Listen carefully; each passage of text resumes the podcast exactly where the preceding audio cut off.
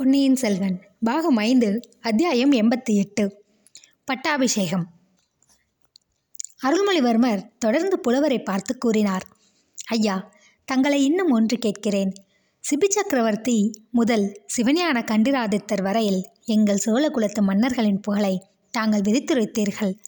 அவையெல்லாம் இந்த புராதான குலத்தில் பிறக்கும் பாக்கியம் பெற்ற எனக்கு எவ்வளவு பொருத்தமோ அவ்வளவு என் சிறிய தந்தையும் மகான் கண்டராதித்த சோழரின் உத்தம திருப்புதல்வருமான மதுராந்தக தேவருக்கும் பொருத்தமாகும் அல்லவா? புலவர் ஆம் என்பதற்கு அறிகுறியாக தலையை அசைத்தார். சபையில் இருந்தவர்கள் அத்தனை பேரின் கண்களும் சுந்தர சோழரின் மறுபக்கத்தில் அடக்க ஒடுக்கத்துடன் அமர்ந்திருந்த மதுராந்தக தேவரின் மீது திரும்பின. இப்போதுதான் புதிதாக பார்ப்பது போல் மதுராந்தகளை கூர்ந்து கவனிக்கத் தொடங்கினார்கள். முன்னமே மிக்க கூச்சத்துடன் அமர்ந்திருந்த மதுராந்தகர் இப்போது மேலும் சங்கோஜமடைந்தவராகி பூமாதேவியை கண்கொட்டாமல் பார்த்து கொண்டு குனிந்த தலை நிமிராமல் இருந்தார். இதற்கிடையில் மாறுவேடம் பூண்டிருந்த ஆழ்வார்க்கடியான் மண்டபத்தின் ஒரு மூலைக்கு அவனை அழைத்து சென்று சின்ன பழுவேட்டரையரிடம் கவலை தரும் ஒரு செய்தியை கூறினான். பாண்டிய நாட்டு ஆபத்துதவிகளை சேர்ந்தவளும் படகோட்டி முருகையனின் மனைவியுமான ராக்கம்மாள் என்பவளை மகுடாபிஷேக வைபவத்துக்காக வந்து கூடியிருந்த ஜனத்திரளிடையே அவன் கண்டான். எதற்காக இங்கே அவள் வந்திருக்கிறாள் என்பதை அறியும் பொருட்டு பின்தொடர்ந்து சென்றான். சின்ன பழுவேட்டரின் அரண்மனைக்கு அருகில் ஜனக்கூட்டத்தில் அவள் மறைந்து விட்டாள். ஆழ்வார்க்கடியான் அங்கேயே நின்று அங்குமிங்கும் பார்த்து கொண்டிருந்த போது அவள் மறுபடியும் காணப்பட்டாள். அவளுடன் இன்னொரு பெண் இடுப்பில் ஒரு குழந்தையுடன் சென்றாள். அந்த இன்னொரு பெண் சின்ன பழுவேட்டரின் மகளைப் போல் தோன்றவே ஆழ்வார்க்கடியான் இன்னது செய்வதென்று தெரியாமல் சிறிது நேரம் திகைத்தான். சின்ன பழுவேட்டரின் மகள்தான் என்று நிச்சயமாக சொல்லவும் முடியவில்லை. கொஞ்ச தூரம் அவர்களுடன் போய் உறுதி செய்து கொள்ளலாம் என்று போனான். கூட்டத்தில் அவர்களை பின்தொடர்ந்து போவது எளிய காரியமாக இல்லை. அவன் பின்தொடர்ந்து வருகிறான் என்பதை ராக்கம்மாளும் கவனித்திருக்க வேண்டும். அவள் திடீரென்று கூட்டத்துக்கு மத்தியில், ஐயையோ, இந்த ஆள் எங்களை தொந்தரவு செய்கிறான், பெண்களை தொடர்ந்து வந்து தொல்லை கொடுக்கிறான் என்று கூச்சலிட்டாள். உடனே அங்கு நின்ற ஜனங்களில் பலர் ஆழ்வார்க்கடியானை சூழ்ந்து கொண்டு அவனை கண்டிக்க தலைப்பட்டார்கள். அவர்களிடம் ஆழ்வார்க்கடியான் அப்படியொன்றும் தான் செய்யவில்லை என்றும், அவர்கள் எல்லாரையும் போல் தானும் மகுடாபிஷேக காட்சிகளை பார்க்க வந்தவன் என்றும் சத்தியம் செய்து கூறினான். அவனை சூழ்ந்து கொண்ட ஜனத்திரளை சமாதானப்படுத்திவிட்டு அவன் வெளியேறுவதற்குள் ராக்கம்மாளும் இடுப்பில் குழந்தையோடு இருந்து கூடிய மற்றொரு பெண்ணும் மறைந்து விட்டார்கள். ஆழ்வார்க்கடியான் கோட்டை வாசல் வரையில் அவர்களை தேடிக்கொண்டு சென்றான். கோட்டை வாசலுக்கு சற்று தூரத்தில் ஒரு மூடு பல்லக்கில் குழந்தையுடன் கூடிய பெண் ஏறிக்கொண்டிருப்பதைக் கண்டான். பல்லக்கை சூழ்ந்து நாலு குதிரை வீரர்கள் நின்றார்கள். பல்லக்கில் அப்பெண் ஏறியதும் பல்லக்கும் குதிரைகளும் விரைந்து போகத் தொடங்கின.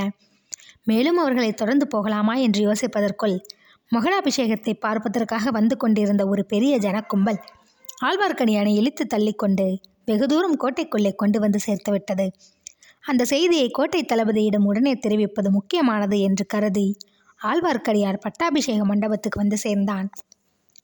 அருள்மொழிவர்மரின் கட்டளையின் பேரிலேயேதான் இவ்வாறு மாறுவேடம் பூண்டிருப்பதாகவும் ஜனக்கூட்டத்தில் அங்கும் இங்கும் திரிந்து ஜனங்கள் என்ன பேசிக்கொள்கிறார்கள் என்பதை அறிந்து வந்து தம்மிடம் சொல்லும்படி பொன்னியின் செல்வர் பணித்ததாகவும், அந்த கடமையை நிறைவேற்றி வரும் சமயத்திலே மேற்சொன்ன நிகழ்ச்சியை தான் காணும்படி நேர்ந்ததென்றும் ஆழ்வார்க்கடியான் விளக்கிய பிறகு சின்ன பழுவேட்டரையர் அவனுடைய வார்த்தைகளில் பூர்ண நம்பிக்கை கொண்டார். தன்னுடைய மகளாகிய பழைய மதுராந்தகன் மனைவியை பற்றி அவருக்கு முன்னமே கவலை இருந்து வந்தது. திருமலை கூறிய செய்தி அவருக்கு திகழை விளைவித்து மனக்குழப்பத்தையும் உண்டாக்கிவிட்டது. தாம் தம் அரண்மனைக்கு சென்று உண்மையை அறிந்து வருவதாகவும், தாம் அவசரமாக போர நேர்ந்ததை பற்றி முதன் மந்திரி அனிருத்தர் மூலம் சுந்தர சோழருக்கும் பொன்னியின் செல்வருக்கும் அறிவிக்கும்படியும் பணித்துவிட்டு சின்ன பழுவேட்டரையர் அந்த மண்டபத்திலிருந்து வெகு வேகமாக வெளியேறினார். ஆழ்வார்க்கடியான் வந்து பொன்னியின் செல்வரிடம் சொல்ல வேண்டிய அவசியம் இருக்கவில்லை. தமிழ் புலவர் நல்லன் சாத்தனரிடம் பேசிக்கொண்டிருந்த போதே இளவரசர் சின்ன பழுவேட்டரையர் மீது கவனம் செலுத்தி வந்தார். அவர் மண்டபத்தை விட்டு அகன்றவுடன் பொன்னியின் செல்வருடைய திருமுகம் முன்னை காட்டிலும் ஒளி பொருந்தியதாயிற்று. சக்கரவர்த்தியின் பக்கம் திரும்பி அவர் கம்பீரமான குரலில் கூறலுற்றார், தந்தையே, நம் கோட்டை தளபதி சின்ன பழுவேட்டரையர் ஏதோ மிக அவசர காரியமாக வெளியே செல்கிறார். அது காரணமாக இந்த மகுடாபிஷேக வைபவம் தடப்பட வேண்டிய அவசியமில்லை. இந்த சபையில் இன்னும் பல பெரியோர்கள் இருக்கிறார்கள். வீர மரக்குலத்து முதல்வர்கள் இருக்கிறார்கள். வேலும் வாளும் ஏந்தி எத்தனையோ போர்க்களங்களில் போர் செய்து விழுப்புண் பெற்றவர்கள் இருக்கிறார்கள். அவர்கள் யாரேனும் தங்கள் வீர திருக்கரத்தினால் இந்த புராதான சோழகுலத்தின் மணிமகுடத்தை எடுத்து சூட்டலாம். அவ்வளவு பேரும் இந்த பொற்கு இடத்தையும் உடைவாளையும் செங்கோலையும் தாங்கள் ஆகி வந்த கரத்தினால் தொட்டு ஆசி கூறியிருக்கிறார்கள். ஆகையால் இனி என் கரத்தினால் நானே எடுத்து இம்மணிமகுடத்தை சூடிக்கொண்டாலும் தவறொன்றுமில்லை. ஆனால் அப்படி செய்வதற்கு முன்னால் தந்தையே, தங்களிடத்தும் இங்கே விஜயம் செய்திருக்கும் பெரியோர்களுக்கும் மரக்குலத்தவர்களுக்கும் விண்ணப்பம் ஒன்று செய்து கொள்ள விரும்புகிறேன். புறாவின் உயிரை காப்பதற்காக சதையை அழித்து கொடுத்த சிபி சக்கரவர்த்தியின் பரம்பரையில் வந்தவன் நான். அதனால் நம் குலத்தவர் அனைவரையும் போல் செம்பியன் என்ற குலப்பெயர் பெற்றிருக்கிறேன். கன்றுக்குட்டியை இழந்த பசுவுக்கு நீதி வழங்கும் பொருட்டு மகனுக்கு மரண தண்டனை விதித்த மனுநீதி சோழரின் வம்சத்தில் வந்தவன் நான்.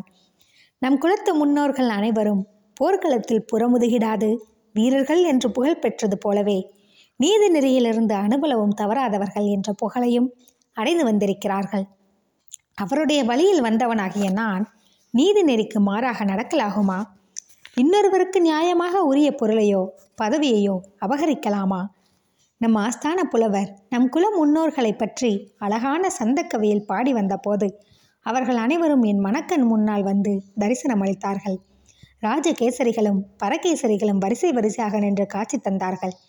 நலங்கிள்ளியும் நெடுங்கிள்ளியும் பெருங்கிள்ளியும் கோச்செங்கனாரும் என்னை கருணை ததும்பும் கண்களால் நோக்கி, எங்கள் குலத்தில் உதித்த மகனே, இந்த சிங்காதனம் உனக்கு உரியதா என்று சிந்தித்துப் பார் என்றார்கள். விஜயாலயரும் ஆதித்தரும் பராந்தகரும் ராஜாதித்தரும் என்னை வீர திருவிழிகளால் பார்த்து, குமாரா, நீ இந்த சிங்காதனத்தில் ஏறுவதற்கு உரியவனா உரியவனாக என்ன வீர செயல் புரிந்தாய் சொல் என்று கேட்டார்கள். நான் அவர்களுக்கு மறுமொழி சொல்ல தயங்கினேன். பின்னர் மனதை திடப்படுத்தி கொண்டு அவர்களை கைகூப்பி வணங்கி விண்ணப்பித்து கொண்டேன். சோழ குலத்து முதல்வர்களே, நீங்கள் செய்த அரும்பெரும் செயல்களில் ஆயிரத்தில் ஒன்று கூட நான் செய்யவில்லை. ஆனால் உங்கள் ஆசையுடன் இனிமேல்தான் அத்தகைய காரியங்களை செய்யப்போகிறேன். நீங்கள் நிலைநாட்டிய சோழ குலத்து புகழ் மேலும் வளர்ந்தோங்கி நீடூழி நிலைத்திருக்கும்படியான காரியங்களை செய்யப்போகிறேன். செயற்கரிய செயல்களை செய்யப்போகிறேன். உலகம் வியக்கும் செயல்கள் புரிய போகிறேன். வீராதி வீரர்களாகிய நீங்களே பார்த்து மெச்சும்படியான தீரச் செயல்களை புரிந்து உங்கள் எல்லோருடைய வாழ்த்துக்களையும் பெறப்போகிறேன் என்று இவ்விதம் என்னுடைய குலத்து முன்னோர்களிடம் நான் தெரிவித்தேன். அவர்களும் முகமலர்ந்து எனக்கு அன்புடன் ஆசை கூறினார்கள். ஆவேசி உண உணர்ச்சி ததும்புமாறு பொன்னியின் செல்வர் கூறி வந்த சொற்களை கேட்டுக்கொண்டிருந்த அச்சபையில் உள்ளோர் எல்லோரும் ரோமாஞ்சனம் அடைந்தார்கள். அவர்களில் ஒருவர் வீரவேல் வெற்றிவேல் என்று முழங்கிய ஒளி பட்டாபிஷேக மண்டபத்துக்கு வெளியிலும் கேட்டது. அங்கே கூடியிருந்த மக்களிடையே பெரும் கிளர்ச்சியை உண்டாக்கிற்று. பொன்னியின் செல்வர் எல்லோருடனும் சேர்ந்து தாமும் வெற்றிவேல் வீரவேல் என்று முழங்கினார். முழக்கம் அடங்கியதும் கூறினார், தந்தையே, சோழ நாட்டு வீரர்களுக்குரிய இந்த முழக்கம் ஒரு சமயம் தங்கள் பாட்டனார் பராந்தக சக்கரவர்த்தியின் காலத்தில் வடபெண்ணைக்கு அப்பால் துங்கபத்ரை கிருஷ்ணா நதி வரைக்கும் கேட்டது. அந்த நதிகளுக்கு அப்பால் உள்ள வேங்கி நாட்டாரும் கலிங்க நாட்டாரும் கல்யாண்புரத்தாரும் மானிய சேடத்தாரும் அந்த முழக்கத்தை கேட்டு நடுநடுங்கினார்கள். இன்னும் மேற்கு திசையிலும் தெற்கு திசையிலும் கிழக்கு திசையிலும் நூறு நூறு மரக்கலங்களில் ஆயிரம் பதினாயிரம் சோழ நாட்டு வீரர்கள் சென்று இந்த நாட்டு வர்த்தகத்தை காப்பாற்றி வந்தார்கள். தந்தையே, தாங்கள் நோய்வாய்ப்பட்டு படுத்த நாளிலிருந்து சோழ நாட்டு வீர முழக்கத்தின் தொனி குறைந்திருக்கிறது. நாலாபுரமும் பகைவர்கள் தலையெடுத்து வருகிறார்கள். வேங்கியும் கலிங்கமும் கல்யாணபுரமும் மானியக்கேடமும் நம்மை வலுசண்டைக்கு அழைக்கின்றன. வடக்கே இமயமலைக்கு அப்பாலிருந்து இந்த பழம்பெரும் பாரத தேசத்துக்கு வந்து கொண்டிருக்கும் பகைவர்களின் பேராபத்தை பற்றி அவர்கள் சிந்திக்கவில்லை. சோழ நாட்டின் வளத்தை பார்த்து பொறாமைப்பட்டு புழுங்கிக் கொண்டிருக்கிறார்கள். இலங்கையில் மகிந்தன் இன்னமும் படை திரட்டி சேர்த்து கொண்டிருக்கிறான். வீர பாண்டியன் இறந்துவிட்டாலும் அவனுடைய குலத்தை சேர்ந்தவன் என்று யார் தலையிலாவது பாண்டிய நாட்டின் மணிமுகத்தை சூட்டி கலகம் உண்டாக்க முயன்று கொண்டிருக்கிறான். மகிந்தனும் பாண்டிய நாட்டு ஆபத்துதவிகளும் சேர்ந்து சரி செய்து வீரத்திலே அபிமன்யவையும் அரவானையும் நிகர்த்த என் அருமை தமையனார் ஆதித்த கரிகாலரின் உயிருக்கு இறுதி தேடிவிட்டார்கள். மேற்கே சேர கரிகாலரின் உயிருக்கு மேற்கே சேர மன்னன் பெரியதோர் யானைப்படையையும் மரக்கலப்படையையும் சேகரித்து கொண்டிருக்கிறான். சேரனுக்கு மரக்கலப்படையை தராய்த்து கொடுப்பதில் மேற்கு திசையிலிருந்து புதிதாக கிளம்பியிருக்கும் ஒரு முரட்டு கூட்டத்தார் உதவி செய்கிறார்கள். சோழ நாட்டை சூழ்ந்திருக்கும் புதிய பேரபாயம் இது. தந்தையே, நெடுங்காலமாக அரபு தேசத்தவர்கள் கப்பல் தொழிலில் சிறந்து விளங்குகிறார்கள். சீன தேசம் வரையில் சென்று வர்த்தகம் நடத்தி வருகிறார்கள். நமது நாட்டு துறைமுகங்களுக்கும் அவர்கள் அடிக்கடி வந்து செல்வதுண்டு. நாகரிகத்தில் சிறந்த அந்த பழைய அராபியர்களை அடக்கி ஒடுக்கிவிட்டு புதிய அராபியர் கூட்டம் ஒன்று இப்போது கிளம்பி இருக்கிறது. அவர்கள் அராபியர்கள் தானா அல்லது அக்கம் பக்கத்து நாட்டவர்களோ நாம் அறியோம். ஆனால் மூர்க்கத்தனத்தில் அவர்களை மிஞ்சியவர்களை எங்கும் காண முடியாது. நானே அவர்களுடைய செயல்களை நேரில் பார்க்கும்படி நேரிட்டது. என்னை சிறைப்பிடித்து அழைத்து கொண்டு வருவதற்காக தங்கள் கட்டளையின் பேரில் நம் கோட்டை தலைவர் சின்ன பழுவேட்டரையர் இரண்டு கப்பல்களின் வீரர்களை அனுப்பி வைத்திருந்தார். சுந்தர சோழர் இந்த சமயம் குறுக்கிட்டு தழுதழுத்த குரலில், மகனே, அப்படி நான் அனுப்பிய காரணத்தை நீ அறியாயா என்று கேட்டார். தந்தையோ, அதை நான் நன்கு அறிந்துள்ளேன். இங்கே அரசியல் உரிமை பற்றி குழப்பம் நேர்ந்திருந்தது. பாண்டிய நாட்டு ஆபத்துதவிகளை பற்றியும் கேள்விப்பட்டிருந்தீர்கள். ஆகையால் என்னை பத்திரமாக தங்களிடம் கொண்டு சேர்ப்பதற்காகவே சிறைப்பிடித்து கொண்டு வர சொன்னீர்கள். என் மீது தங்களுடைய அளவில்லாத அன்பும் பரிவும்தான் அத்தகைய கட்டளையை இடும்படி செய்தது. எல்லாருக்கும் அது நன்கு தெரியட்டும் என்றுதான் இங்கே சொல்கிறேன். அப்படி என்னை சிறைப்பிடித்த வந்த நம் வீரர்கள் நூற்றுக்கணக்கானவர்கள். ஈழ நாட்டு கடற்கரையில் உடைந்த கப்பலிலிருந்து வந்து ஒதுங்கி இருந்த அரேபியர்களோ பத்து பேருக்கு மேல் இருக்க மாட்டார்கள். நம் வீரர்களில் எத்தனை பேரை அவர்கள் திடீரென்று தாக்கி கொன்று விட்டார்கள் என்பதை பார்த்து நான் அடைந்த வேதையை வேதனையை இன்னமும் என் மனதை விட்டு அகலவில்லை. அந்த புதிய அராபிய சாதியார் சேர மன்னனுக்கு கப்பல் கட்டுவதில் உதவி செய்கிறார்கள். அது மட்டுமல்ல, கலிங்க நாட்டாருடனும் தொடர்பு கொண்டிருக்கிறார்கள். மூன்று நாட்டாரும் சேர்ந்து சோழ நாட்டு கடல் வாணிபத்தை அடியோடு அழித்துவிட தீர்மானித்திருக்கிறார்கள். கடல் கொள்ளைக்காரர்கள் அரபு நாட்டவராயிருந்தால்தான் என்ன, அல்லது நம்முடன் எத்தனையோ விதத்தில் தொடர்பு கொண்ட சேர தேசத்தராயிருந்தால்தான் என்ன? நம் கடல் வாணிகத்தை காப்பாற்றி கொள்ள வேண்டுமானால் நமது கடற்படையை பெருக்கிக் கொள்ள வேண்டும். ஆயிரம் ஆயிரம் புதிய மரக்கலங்களை கட்ட வேண்டும். புதிய புதிய மாலுமிகளை பழக்க வேண்டும். கப்பலிலிருந்து கொள்ளைக்காரர்களுடன் போரிடக்கூடிய வீரர்களை சேர்க்க வேண்டும். கீழே கடலில் உள்ள தீவுகளில் எல்லாம் புலிக்குடியை நாட்டி ஆங்காங்கே நம் வீரர்களை நிறுத்தி வைக்க வேண்டும். தந்தையே, இந்த காரியங்களை எல்லாம் செய்வதாக நம் குலத்து முன்னோர்களுக்கு நான் வாக்குறுதி அளித்திருக்கிறேன். அதை நிறைவேற்றுவதற்கு தங்களுடைய அனுமதி வேண்டும். இந்த சபையில் உள்ள பெரியோர்களின் சம்மதமும் வேண்டும். இவ்வாறு பொன்னியின் செல்வன் கூறி நிறுத்தியவுடன் சுந்தர சோழர், மகனே, சோழ குலத்து வீர புகழை நீ வளர்ப்பதற்கு நான் தடை செய்வேனா? சோழ நாட்டு கடல் வாணிபத்தை பாதுகாப்பதற்கு இந்த மகாசபையில் உள்ள பெரியவர்கள்தான் தடை சொல்லப் போகிறார்களா என்றதும் மீண்டும் அச்சபையில் வீரவேல் வெற்றிவேல் என்று முழக்கம் எழுந்தது. தந்தையே, தாங்களும் இச்சபையோரும் தடை சொல்ல மாட்டீர்கள். நான் ஏற்கும் காரியங்களில் வெற்றியடைய வேண்டும் என்று ஆசை கூறியும் அனுப்புவீர்கள். தங்கள் ஆசை நிறைவேறி நான் எடுத்த காரியங்களில் வெற்றி கிடைக்க வேண்டுமென்றால் முதலில் என் உள்ளத்தில் நிம்மதி ஏற்பட வேண்டும். நேர்மையற்ற காரியம் எதையும் நான் செய்யவில்லை. என் குலத்து முன்னோர்கள் அங்கீகரிக்க முடியாத செயல் எதுவும் நான் புரியவில்லை. பிறர்க்கு உரியதை நான் ஆசையினால் அபகரித்து கொண்டும் விடவில்லை என்ற உறுதியை நான் அடைய வேண்டும். குலதர்மத்துக்கு ஒவ்வாத காரியத்தை இங்கே நான் செய்துவிட்டு புறப்பட்டேனானால் என் உள்ளம் என்னை வருத்தி கொண்டே இருக்கும். பகைவர்களிடம் போரிட்டு எப்படி வெற்றி கொள்வேன்? தர்மத்தை நிலைநாட்ட போராடுகிறோம் என்ற நம்பிக்கை என் மனதில் எப்படி ஏற்கும்? முன்னொரு தடவை இலங்கை சிங்காதனத்தை நான் கவர்ந்து கொள்ள ஆசைப்பட்டதாக ஒரு பெரும் வதந்தி ஏற்பட்டது. குழந்தாய், அதை யாருமே நம்பவில்லையே. நீ அத்தகைய குற்றத்தை செய்யக்கூடியவன் என்று எவரும் எண்ணவில்லை என்றார் சக்கரவர்த்தி. தாங்கள் நம்பியிருக்க மாட்டீர்கள் தந்தையே, ஆனால் அத்தகைய பேச்சு என் காதில் விழுந்ததும் என் மனம் எவ்வளவோ வேதனைப்பட்டது. ஈழ நாட்டு பிக்ஷுக்கள் எனக்கு அளித்த மணிமகுடத்தை நான் வேண்டாம் என்று மறுத்தளித்ததை என் நண்பர்கள் இருவர் அறிவார்கள். அவர்கள் அப்போது என் அருகிலேயே இருந்தார்கள். சபையில் இருந்த புத்த பிக்ஷுக்களின் தலைவர், ஆம், நாங்களும் அதை அறிவோம் என்று சொன்னார். ஒரு பொய்யான அவதூறு என் உள்ளத்தில் அவ்வளவு வேதனையை உண்டாக்கியது. அதை தாங்கள் நம்பவில்லை என்றால் நம்பியவர்கள் சிலரும் இருந்தார்கள். உண்மையாகவே நான் இப்போது இன்னொருவருக்கு உரிமையாக வேண்டிய சிங்காதனத்தை அபகரித்து கொண்டேன் என்றால் அதனால் இந்த சோழ குலத்துக்கு எத்தனை அபகீர்த்தி உண்டாகும்? என் வாழ்நாள் எல்லாம் அதை பற்றி வேதனைப்பட்டு கொண்டிருப்பேன். வேறு எந்த பெரிய காரியத்திலும் மனதை செலுத்த முடியாது. உற்சாகமாகவும் செய்ய முடியாது. வெகு நேரம் குனிந்த தலை நிமிராமல் இருந்த மதுராந்தக தேவர் இப்போது பொன்னியின் செல்வரை அண்ணாந்து பார்த்து ஏதோ சொல்வதற்கு பிரயத்தனப்பட்டார். பொன்னியின் செல்வர் வந்தியத்தேவனை பார்த்து சமிக்ஞை செய்யவே அவ்வீரன் மதுராந்தக தேவர் பக்கத்தில் போய் நின்று கொண்டான். அவர் காதில் மட்டும் கேட்கும்படியான மெல்லிய குரலில், நண்பா, சுந்தரமூர்த்தி நாயனார் பாடிய முதல் தேவாரத்தின் முதலடி என்ன என்று கேட்டான். இந்த சமயத்தில் இது என்ன கேள்வி என்ற வியப்புடன் மதுராந்தகர், பித்தா பிறைசூடி என்றார். வந்தியத்தேவன் கள்ள கோபத்துடன், என்ன ஐயா, என்னை பித்தன் என்கிறீர்? நீரல்லவோ பெண் பித்து பிடித்து அலைகிறீர். அதோ பாரும், உமது தர்ம பத்தினி பூங்குழலி உம்மை பார்த்து சிரிப்பதே என்றான். இது என்ன, இந்த நல்ல சிநேகிதன் இப்படி திடீரென்று வலுச்சண்டைக்கு வருகிறானே என்ற எண்ணத்துடன் மதுராந்தகர் பெண்மணிகள் வீற்றிருந்த இடத்தை நோக்கினார். உண்மையில் அப்போது பூங்குழலி இவர் பக்கம் பார்க்கவில்லை.